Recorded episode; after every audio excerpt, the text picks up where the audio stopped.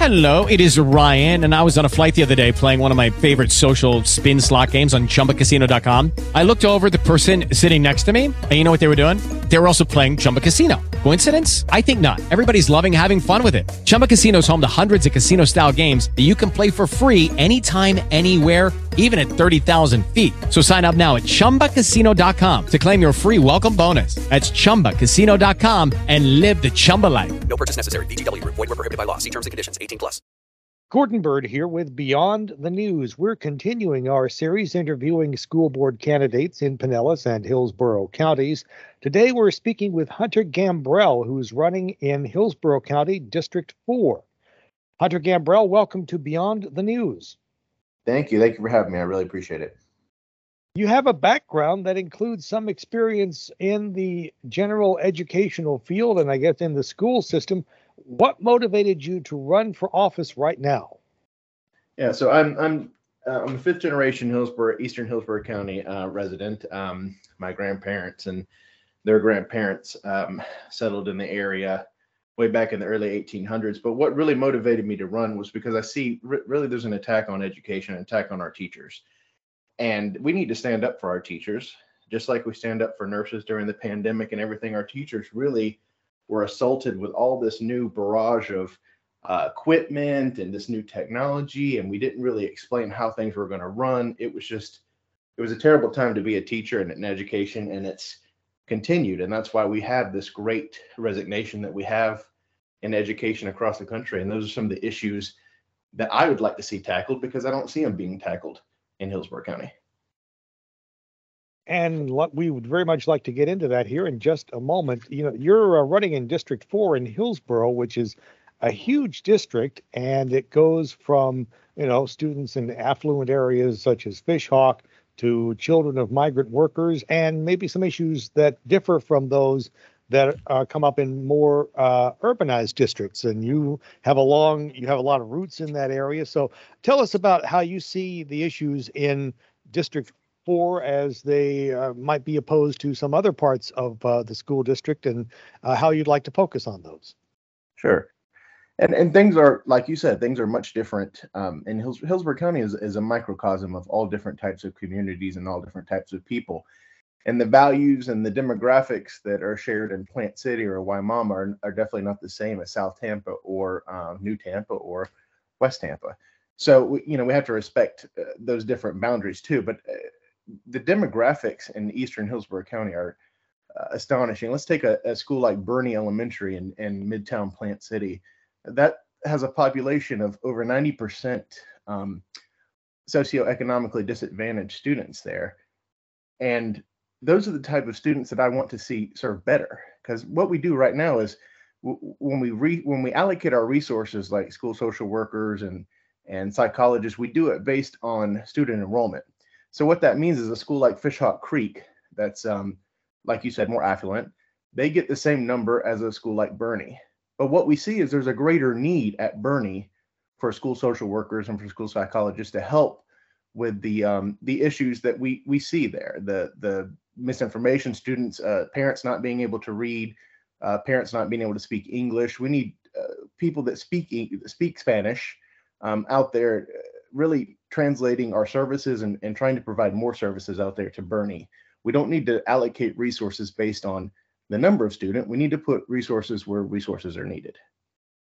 You, you mentioned the great resignation, and we hear that school districts all over the country are having trouble hiring and retaining teachers, and this is coming up as uh, there is a referendum that's going to be on the uh, ballot regarding uh, property tax millage in Hillsborough to help uh, with the teacher pay. And uh, sure. what are what are your uh, thoughts on that issue and on the referendum?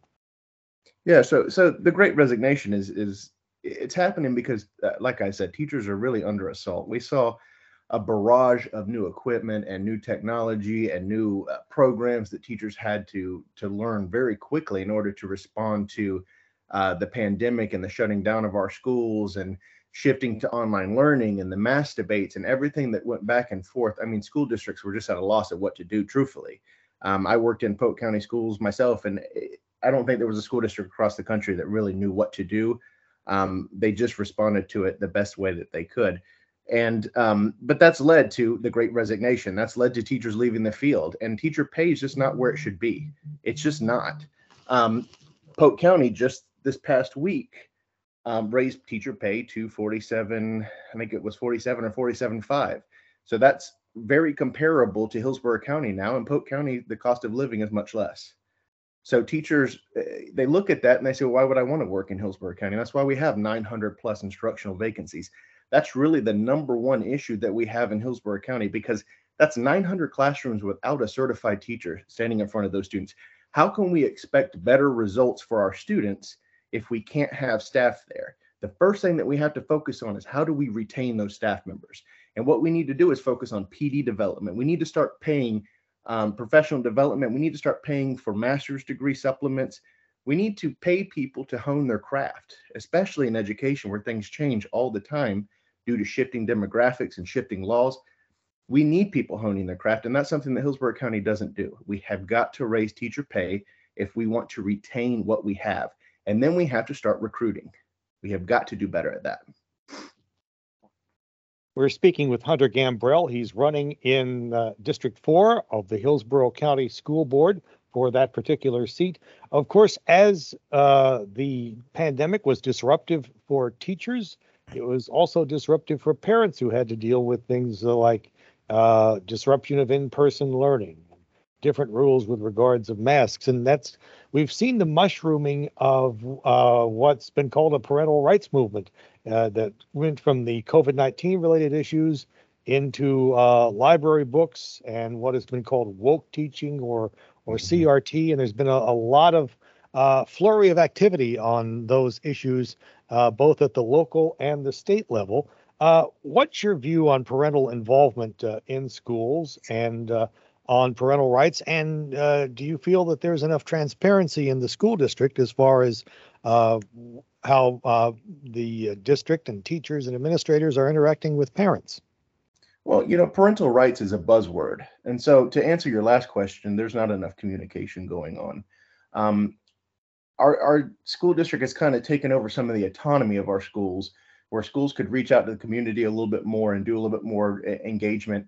Some of that stuff doesn't happen so much because it's run through the district office now and and i don't feel like people really understand some of the issues that especially as it come to financial issues and and situations like that. They, they really don't understand. The district can do uh, a much better job of um, communicating with the public about where they stand on certain issues and where they're having issues, uh, where they're having uh, problems filling in gaps, uh, tutoring programs, and and things, all all of those types of issues as well.